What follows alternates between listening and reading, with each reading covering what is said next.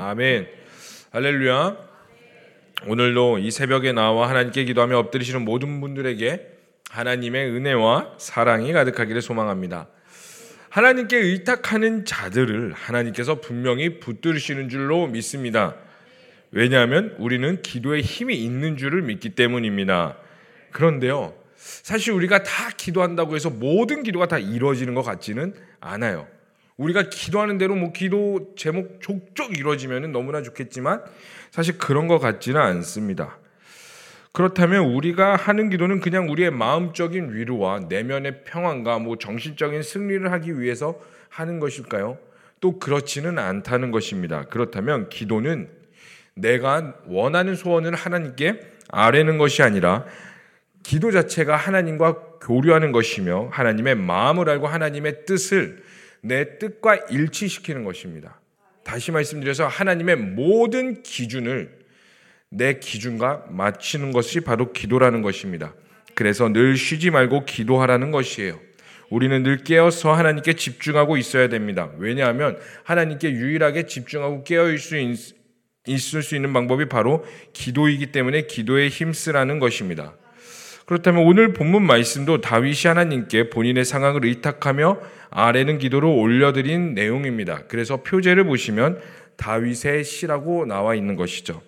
그런데 28편을 우리가 다 함께 읽어보셨겠지만 어, 정확한 상황은 모르겠지만 어쨌든 다윗이 고난과 어려움 속 가운데에 하나님께 좀 뭔가 아뢰는 것이며 하나님께 고통을 들어달라고 좀 기도하는 내용이 있는 것 같아요. 근데 이 28편을 봤을 때 대부분의 학자들이 뭐라고 말하냐면 28편을 압살롬이 다윗을 대항하여 반역을 일으켰을 때 쓰여진 것으로 보고 있습니다. 그러니까 다시 말씀드려서 사무에라 15장 1절에서 23절이 압살롬이 본인 아버지 다윗에 대하여 반역을 일으킨 내용이 담겨 있는데 이때의 상황 이 시기에 다윗이 하나님께 올려드린 이 고백이 바로 시편 28편이라는 내용이에요. 다윗은 본인의 황혼기에 그의 생애 중 가장 고통스러운 일을 직면하고 앞에 두고 있습니다. 왜냐하면 가장 자신이 사랑하는 아들이 자신을 배신해서 반역을 일으켰기 때문이에요. 여러분, 사람이 인간이 가장 스트레스를 스트레스 수치가 높을 때 가장 괴로울 때가 언제냐라고 사람들이 말하냐면 학자들이 의사들이 말하냐면 자신의 자녀가 본인보다 먼저 죽었을 때에 인간이 가장 극도의 스트레스를 받는다고 합니다. 그런데 다윗을 보면 본인이 가장 사랑하는 아들끼리 막 싸우고요. 또 심지어 그 아들이 나중에 반역을 일으키고 그리고 그 아들이 결국에는 죽임을 당하게 되는 것들을 볼 수가 있어요. 이런 걸 봤을 때 다윗의 인생이 어떻게 보면 결코 평탄하지 않았던 것 같고요. 오히려 그의 인생은 기구했다고 또 우리가 내릴 수 있을 것 같습니다. 그런데 우리가 더 깊이 살펴봐야 되는데 이 다윗이 쓴 이 시편 28편을 읽어보기 전에 왜 다윗에게 압살롬의 반역과 같은 비극적인 이런 일이 일어났을까요? 우리가 이것을 좀 살펴보고 나아갔으면 좋겠습니다. 우리 다 함께 사무엘하 12장 9절에서 10절까지의 말씀입니다. 우리 다 함께 한 목소리로 읽어보겠습니다. 시작. 그런데 어찌하여 내가 여호와의 말씀을 없인 여기고 나보기에 악을 행하였느냐? 내가 칼로 햇사람 우리아를 치되 암몬 자손의 칼로 죽이고 그의 아내를 빼앗아 내 아내로 삼았도다. 이제 내가 나를 없인 여기고 햇사람 우리아의 아내를 빼앗아 내 아내로 삼았은즉 칼이 내 집에서 영원토록 떠나지 아니하리라 하셨고 이 내용이 무슨 내용이죠? 다윗에게 이러한 비극적이 일어난 이유가 바로 이 본문에 나와 있는데 바로 본인 다윗이 우리아의 아내 바세바를 음행한 사건에 대해서 말을 해주고 있는 거예요.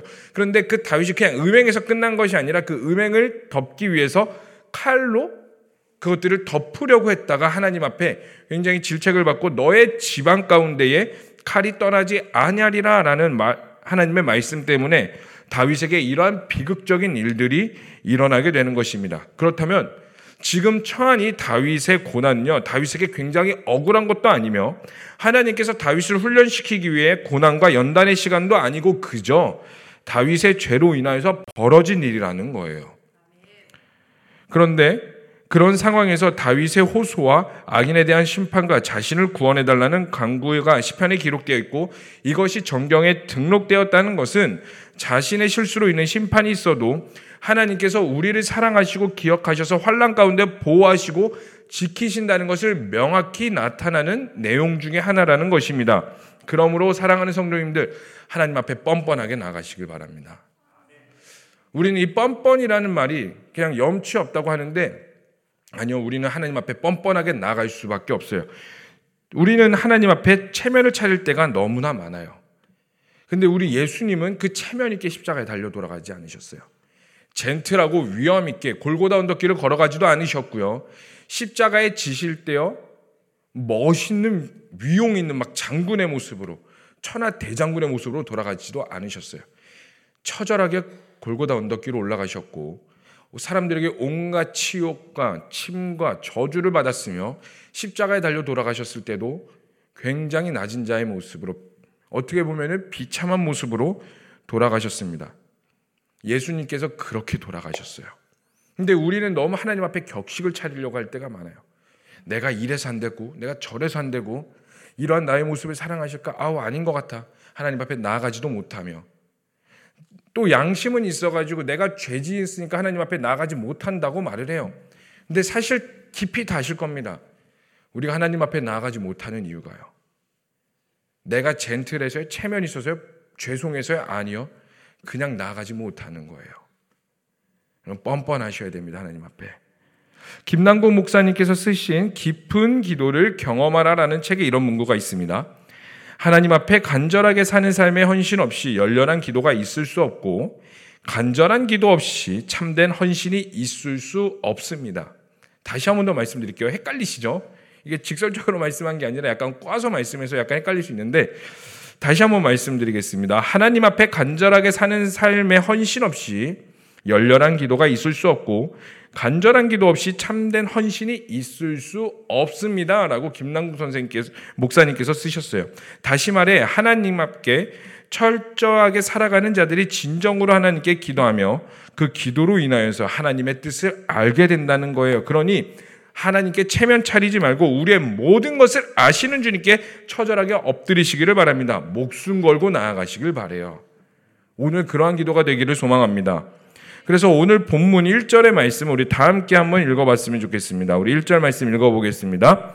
여호와여 내가 주께 부르짖으오니 나의 반석이여 내게 귀를 막지 마소서 주께서 내게 잠잠하시면 내가 무덤에 내려가는 자와 같을까 하나이다. 아멘. 다윗이 내게 귀를 막지 마소서 주께서 내게 잠잠하시면 내가 무덤에 내려가는 자와 같을까 하나이다 라고 말을 해요. 다윗이 길을 막지 말아달라고 광고하는데 왜냐하면 길을 막으면 내가 무덤에 내려간다고요. 여기서 무덤은요, 내가 죽겠습니다. 내가 죽을 것 같습니다. 라고 말을 하는 거예요. 여러분, 이 고백은 굉장히 중요해요. 왜냐하면 다윗의 두려움이 어디에 있는지를 정확히 보여주고 있는 내용이거든요. 다윗의 두려움은 압살롬의 반역에 있지도 않았고요. 자신이 뭔가 비참해 보이는 거에도 있지 않았습니다. 바로 하나님과의 관계가 끊어지는 것에 있었어요. 하나님께서 나의 기도를 들으시지 않는다는 건 하나님과의 관계가 끊어지게 되는 것이고 하나님께서 나를 끊으셨다는 것을 말하기 때문에 하나님 나에게 귀를 막지 마소서. 여러분들은 어디에 두려움이 있으세요? 우리가 하나님을 두려워한다곤 하지만 사실 하나님을 이용해서 내 체면이 망가지는 것을 더 두려워할 때가 많습니다. 어쩌면 이 바, 다윗의 바세바의 음행 사건이 그러한 대표적인 걸지도 모르겠어요. 다윗이 바세바를 음행하고 우리아를 막았을 때 다윗이 하나님을 사랑하지 않았을까요? 하나님을 믿지 않았을까요? 아니요. 그때만 해도 이스라엘에서 하나님을 가장 사랑하는 자 중에 한 명이 다윗이었을 거예요. 하나님을 예배하는 자가 다윗이었을 겁니다. 기도를 안 했을까요? 아니요. 기도도 분명히 때와 시에 맞춰서 했을 겁니다. 그럼에도 불구하고 음행 사건이 일어났어요. 그런데 그 실수와 자신의 죄 앞에서 다윗이 선택한 건 뭐냐면 자신의 체면을 막기 위해서 칼을 들었다는 거예요. 우리는 이것을 보고 다윗의 이러한 상황을 보면서 아우 다윗이 그러면 안 됐지. 다윗을 뭐 했던 것들을 반면교사 삼아 우리도 늘 하나님께 깨어 있으며 우리가 있어야 될 곳을 지켜야지 이렇게 쉽게 말을 하지만 사실 우리는 큰 사건만 그렇게 보는데 우리의 사소한 거에서부터 시작해서 보자고요. 내가 하나님 앞에 체면을 차리기 위해서 내가 사람들 앞에서 체면을 차리기 위해서 사실 하나님을 선택하기보다는 다른 것을 선택할 때가 너무나 많아요. 사실 지금 이렇게 말하고 있는 저부터도 마찬가지라는 거예요. 우리는 모두 다 똑같다는 것입니다. 그러나 우리가 진짜 두려워야 될 것은 다른 것이 아니라 바로 하나님입니다. 그래서 마태복음 10장 28절은 이렇게 말합니다. 우리 다 함께 한번 고백해 보겠습니다. 시작. 몸은 죽여도 영혼은 능히 죽이지 못하는 자들을 두려워하지 말고 오직 몸과 아멘. 하나님을 두려워하실 때에 우리가 하나님을 두려워하면 우리의 몸 행동과 생각이 바뀌게 됩니다. 이것은 너무나 지극히 자연스러운 일이에요. 우리가 주여 주여 외치지만 입을 함부로 말하고 함부로 행동한다는 것은 하나님을 두려워하지 않는다는 것을 뜻하며 이것은 다른 말로 했을 때 하나님을 경외하지 않는다라고 말을 해요. 우리가 이 경외라는 말을 성경 곳곳에서 볼 수 있는데 이 경외라는 말이 영어 성경으로는 fear라고 표현합니다. 이 fear가 뭐예요? 두려움이죠. 아브라함이 이삭을 바쳤을 때 하나님께서 아브라함에게 이렇게 말하죠. 네가 나를 드디어 경외하는 줄을 알았다. 이제 알겠다. 여기서 이 경외가 fear예요. 두려워하는 줄 이제 알겠다. 하나님을 예배한다는 것은 두려움, 그 경외하심, 하나님을 두려워하는 것도 포함됩니다. 그러므로 사랑하는 성도님들 다시 한 번 더 말씀드리지만 우리 하나님을 두려워하십시다. 그 두려운 하나님께 뻔뻔하게 나아가시기를 바랍니다. 그리고 하나님을 두려워하시면서 주의 성소로 나아가시길 바랍니다. 그래서 2절은 이렇게 말해요. 우리 한 목소리로 읽겠습니다. 시작. 내가 주의 지성소를 향하여 나의 손을 들고 주께 부르짖을 때에 나의 강구하는 소리를 들으소서. 아멘. 주의 지성소로 나가면 손을 들고 나아간다고 말을 합니다. 어쩌면 이 고백은요, 1절보다 2절이 더 강도 높게 하나님을 부르짖는 내용이라고 볼 수 있습니다. 그래서 1절은 무덤이라는 장소가 나오게 되고요. 2절은 성소라는 이 장소가 나오게 돼요. 둘이 어떻게 보면 상반되는 내용이에요. 무덤은 굉장히 우리가 절대로 가서는 안 되고 성소는 우리가 있어야 될 곳으로. 근데 이 두 가지를 비교함으로써 다윗의 본인의 간절함과 하나님 앞에 진실함을 나타내려는 강력한 호소가 나와 있는 거예요. 우리도 마찬가지라는 겁니다. 하나님을 두려워하시면서 동시에 성소로 나아가기를 사모하셔야 돼요. 성소 앞에 나오셔야 돼요. 주의 성소가 어디일까요? 도대체 그러면 주의 성소가 어디냐는 거예요. 주의 성소는요, 하나님의 임재가 있는 곳을 말하는 것입니다. 그러므로 여러분들의 몸이 우선 성소가 되셔야 돼요. 하나님의 임재가 충만한 곳으로 나오셔야 됩니다. 제가 예전에 그 이런 표현이 맞을지 모르겠는데 이 마블의 마블 영화 아이언맨이라고 혹시 알고 계세요?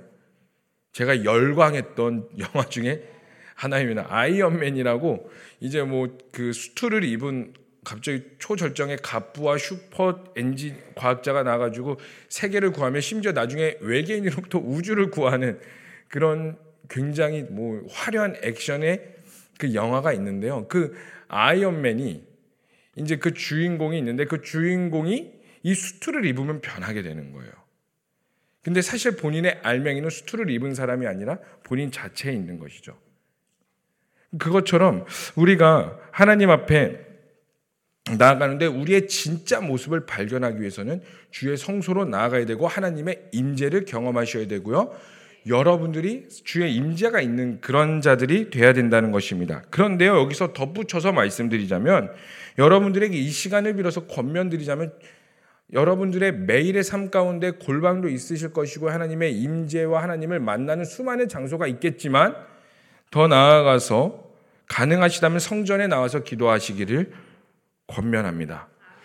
하나님께서는 결과보다 우리가 하나님께 나오는 과정의 마음을 보세요. 각자의 일정이 다 있으시죠. 일도 있으시고요. 또 사업도 있으시고요. 또 각자의 분주함도 다 있습니다. 그런데 우리가 분주한 삶은 최선을 다해 살아가요, 사실. 우리가 분주한 삶 가운데 내가 중요하다 생각하는 것들은 정말 최선을 다해 살아가는데 정작 하나님께 최선을 다해 살아가지 않는 우리의 모습이 보일 때도 있어요. 어쩌면요, 저에게도 그런 모습이 있을 수 있습니다. 교회에서 가장 가까이에 있는 사람이 바로 저예요. 왜냐하면 저는 교회에서 근무하기 때문에. 그런데도 이 본당에 내려와서 기도하는 게 쉽지가 않아요. 왜요? 우리가 분주하다는 이유로.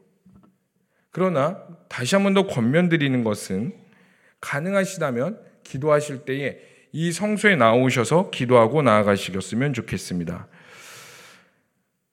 어떻게 보면 이 교회에 들려서 잠시라도 기도하고 가는 거 미련해요. 왜요? 다른 데서도 기도할 수 있잖아요. 어떻게 보면 또 시간 대비 효율성에서도 맞지 않아요. 오고 가는 이 거리 가운데 차라리 다른 곳에서 한 시간 더 집중해서 기도하는 게 더 맞을 수도 있다고 생각합니다. 그러나 우리가 하나님과의 관계를 효율성으로 다 평가할 수 없어요. 미련해 보이는 이 5분의 시간이 어쩔 때는 여기 와서 졸다가 그냥 하루 종일 졸다가 가는 그 모든 시간들을 다 하나님께서 지켜보고 계신다는 거예요. 졸더라도 교회 와서 조시고요. 오시더라도 교회 와서 나 잠깐이라도 들렸다 가겠다. 제가 고등학교 때 이제 수험 끝나고 그리고 또 청년의 시절에 하나님께 약속했던 게 뭐냐면 하나님 제가 모든 일과를 끝나고 무조건 교회 들려서 5분이라도 좋으니 아니요 1분이라도 좋으니 무조건 이 성전에 들렸다 가겠습니다. 이걸 지키려고 얼마나 노력했는지 몰라요. 사실 아 피곤한데 그냥 집에서 기도할까?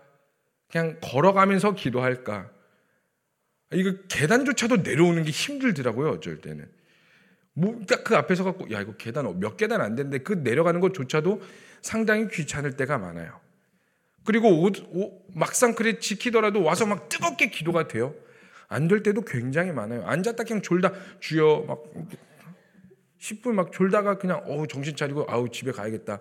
이럴 때도 굉장히 많았습니다. 그런데 돌이켜 보니 하나님께서 이 모든 것들을 지켜보고 계시고 하나님께서 제가 하나님께 노력했고 발버둥했던 것들을 기억하시는 것들을 제가 느끼게 돼요. 이것이 물론 모든 것의 정답은 아니지만 여러분들과 하나님과의 관계가 있을 겁니다. 여러분들이 하나님과 맺었던 약속들이 있을 거고요. 하나님과의 깊은 추억이 다 있으실 겁니다. 그것들을 많이 만들어내세요.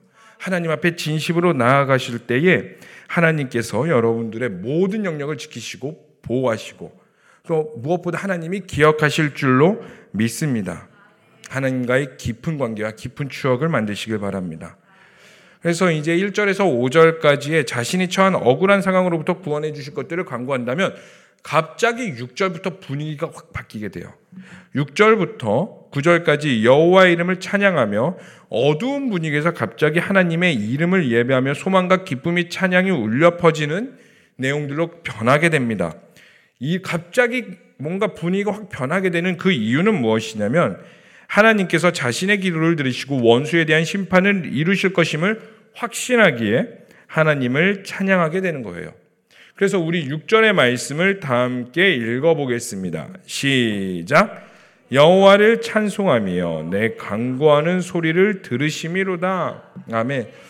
여기서 내 강구하는 소리를 들으심이로다라고 말하고 있는데 여기서 들으심이로다라는 말은 히브리 원어로 샤마으라고 이렇게 말합니다. 이 샤마으는 경청하다라는 뜻도 이제 될 수가 있는데요. 여기서 독특한 게 뭐냐면 이 샤마가 하나님 앞에 쓰였을 때는 약간 의미가 좀 더 추가돼요.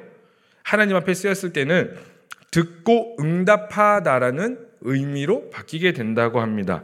그래서 6절을 풀어서 말하자면 여호와를 찬송하며 내 강구하는 소리를 들으시고 응답하셨나이다라고 말을 해요. 근데 사실 다윗의 상황은 하나님의 응답이 있지는 않은 그 고통 가운데 있었어요.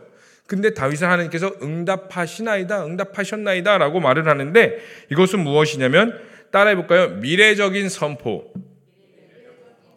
네, 다윗의 미래적인 선포가 있다는 거예요. 여러분, 여기서 기도의 원리를 볼 수가 있습니다. 기도는요, 하나님의 뜻이 있고 하나님의 마음이 있기 때문에 미래적인 선포가 있을 수 있어요. 다윗도 본문에 강구가 있었을 때에 모두가 평안하지 않았고 답답했습니다. 그러나 그런 믿음의 근거는 하나님께서 자지시, 자신과 맺으신 언약을 어떤 상황에서도 하나님께서 반드시 이루시겠다라는 그 미래적인 확신이 있었기 때문이에요. 그리고 그 확신은요, 갑자기 생겨난 것이 아니라 매일의 삶 가운데 그 고난과 어려움과 환경 가운데에서 하나님과 깊은 교제와 그 쌓였던 것들이 이러한 미래적인 선포가 있게 된다는 거예요. 여러분, 우리의 신앙은요, 갑자기 한순간에 만들어지지 않습니다. 위대해 보이는 그 모든 신앙들은요, 갑자기 뭐 하늘에서 뚝 떨어지는 것이 아니라 쌓이고 쌓이고 쌓여서 하나님 앞에 미래적인 선포와 강한 믿음과 흔들리지 않은 그 반석과 같은 신앙이 세워지는 거예요. 그렇기 때문에 매일의 삶 가운데 여러분 하나님 앞에 나아가시기를 바랍니다. 그렇다면 하나님이 이 마지막으로 좀 살펴봤으면 좋겠는데 우리에게 주시는 그 언약이 무엇일까요? 우리 마태복음 28장 18절에서 20절까지의 말씀 다 함께 읽어보도록 하겠습니다. 시작. 예수께서 나 말씀하여 이르시되 하늘과 땅의 모든 권세를 내게 주셨으니 그러므로 너희는 가서 모든 민족을 제자로 삼아 아버지와 아들과 성령의 이름으로 세례를 베풀고 내가 너희에게 분부한 모든 것을 가르쳐 지키게 하라. 볼지어다 내가 세상 끝날까지 너희와 항상 함께 있으리라 하시니라. 아멘. 이게 이 말씀은요 굉장히 유명한 말씀으로 하나님의 지상 대명령이죠. 우리에게 하나님의 사명을 감당하라고 말씀하시면서 뒤에 이렇게 말씀하세요. 내가 세상 끝날까지 너희와 항상 함께 있으리라. 아멘이세요? 하나님께서 우리와 함께 하세요. 언제까지요? 세상 끝날까지. 여러분, 세상의 종말은요, 두 가지가 있습니다. 어떤 두 가지가 있냐면, 따라할까요? 개인의 종말, 우주적 종말. 개인의 종말이 뭐예요? 내가 하나님께서 허락하신 사명을 다 마치고 하나님 앞에 나아갔을 때 이게 개인적인 종말입니다. 그렇다면 우주적인 종말은 뭘까요? 예수 그리스도의 재림이에요. 개인적인 종말이든 우주적인 종말이든 우리는 끝까지 누구든 한 사람도 빠짐없이 종말을 맞이하게 돼요. 세상 끝날 날을 맞이하게 됩니다. 그때까지 하나님께서 우리에게 주신 모든 사명을 다 마치고 복음을 전하며 우리의 모든 것들이 내가 직업이 어떠하던 환경이 어떠하던 간에 끝까지 복음을 전하는 삶을 살고 주님 앞에 설 때까지 하나님이 어떻게 하신다고요? 우리와 항상 함께 하신다. 그 임마누엘의 하나님이 우리의 언약인 줄로 믿습니다. 그렇기 때문에 우리의 각자 부르심에서 최선을 다해서 하나님 앞에 신실하게 살아가시면 돼요.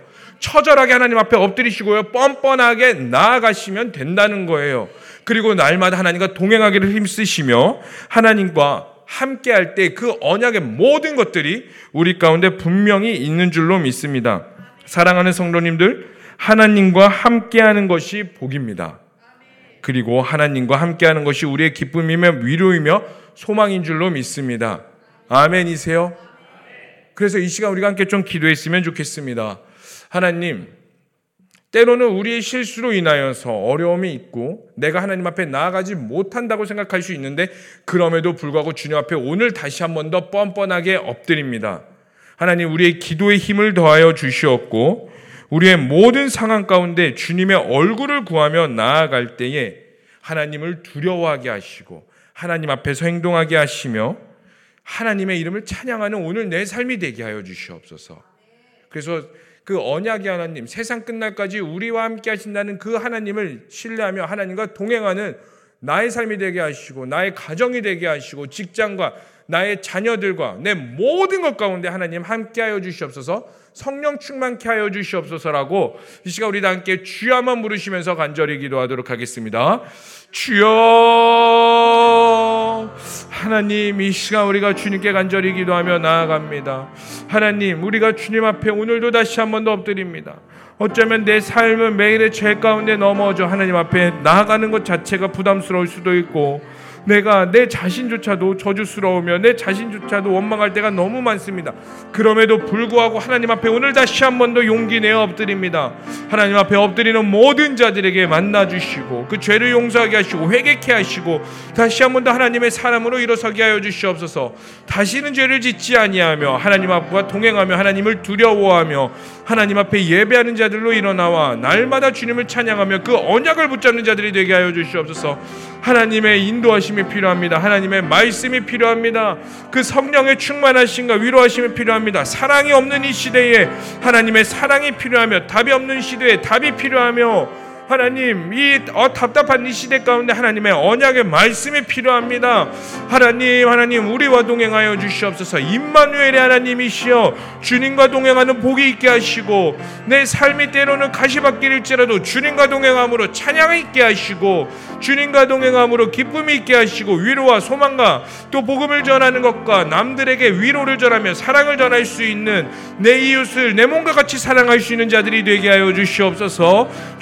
주님만을 찬양합니다. 주님만을 예배합니다. 주님을 두려워하게 하시고 주님 앞에 나아가게 하시고 주님 앞에 모든 것 가운데 순종하며 엎드리는 자들이 되게 하여 주시옵소서. 주의 성전을 사모합니다. 주님 앞에 나아갑니다. 하나님 앞에 기름 부어 주시옵소서. 살아계시고 역사하시는 하나님의 이름을 찬양합니다. 하나님, 우리가 오늘도 하나님 앞에 엎드립니다. 성령님, 우리를 붙잡아 주시옵소서. 우리와 함께하여 주시옵소서. 주님을 두려워하게 하시고 주님과 동행할 때에 내 모든 삶 가운데 찬양이 있게 하여 주시옵소서. 그리하여 임마누엘 하나님을 경험하게 하시고 때로는 내 인생에 어려움과 환란이 있을지라도 주님 임마누엘 하시는 그 언약의 하나님으로 인하여 기뻐하게 하시고 자유가 있게 하시고 더 나아가 내 이웃을 내 몸과 같이 사랑하여 그 사랑을 전할 수 있는 자들로 변화되게 하여 주시옵소서. 이제 주님 앞에 다시 한 번 더 엎드립니다. 하나님 엎드리는 모든 자들에게 위로하시고 말씀하여 주시고 깨닫게 하여 주시옵소서. 성령으로 기름 부어 주시옵소서. 이 모든 것을 믿고 살아계신 예수님의 이름으로 기도합니다. 아멘. 주여, 주여, 주여. 하나님 앞에 이 시간 나아갑니다. 성령님 기름 부어 주시옵소서. 하늘의 문을 여시옵소서. 주님 앞에 나아가는 모든 자들 가운데에 성령의 충만하심이 있게 하여 주시옵소서.